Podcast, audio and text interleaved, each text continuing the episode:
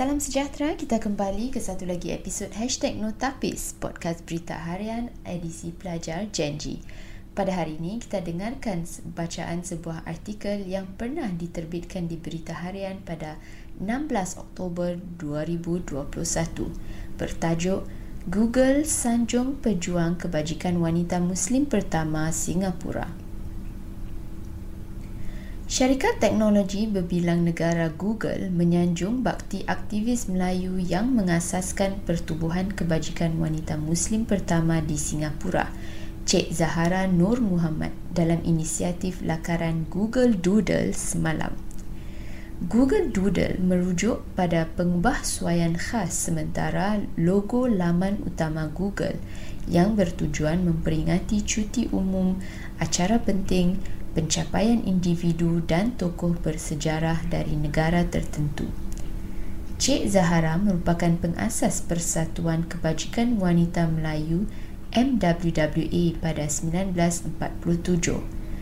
Doodle ini juga diterbitkan semalam pada 15 Oktober bagi memperingati hari di mana Cik Zahara menganjurkan satu rapat umum bersejarah pada 15 Oktober 1950 sebagai tindak balas pada rang undang-undang perkahwinan.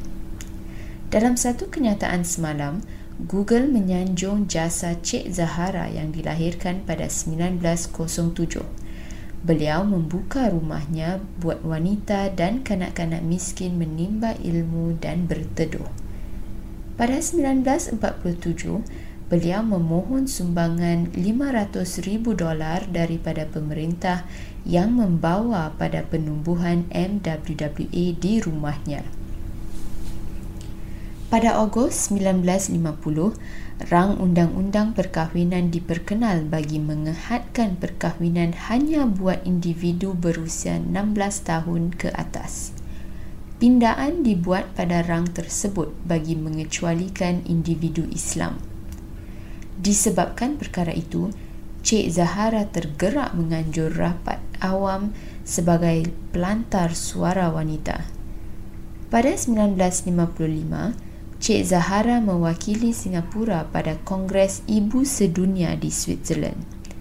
Beliau juga bekerjasama dengan Majlis Wanita Singapura bagi membantu membangun piagam wanita Singapura yang melindungi hak wanita dan kanak-kanak perempuan Singapura.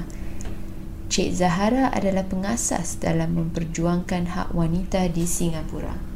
Beliau dan wanita lain pada 1952 membentuk Majlis Wanita Singapura, mencabar undang-undang dan dasar berdiskriminasi serta norma dan daya fikiran yang tersimpan dalam yang menjadikan wanita dalam kedudukan serta peranan bawahan dan kurang penting dalam masyarakat ketika itu kata pengerusi Balai Kemasyuran Wanita Singapura Cik Margaret Thomas.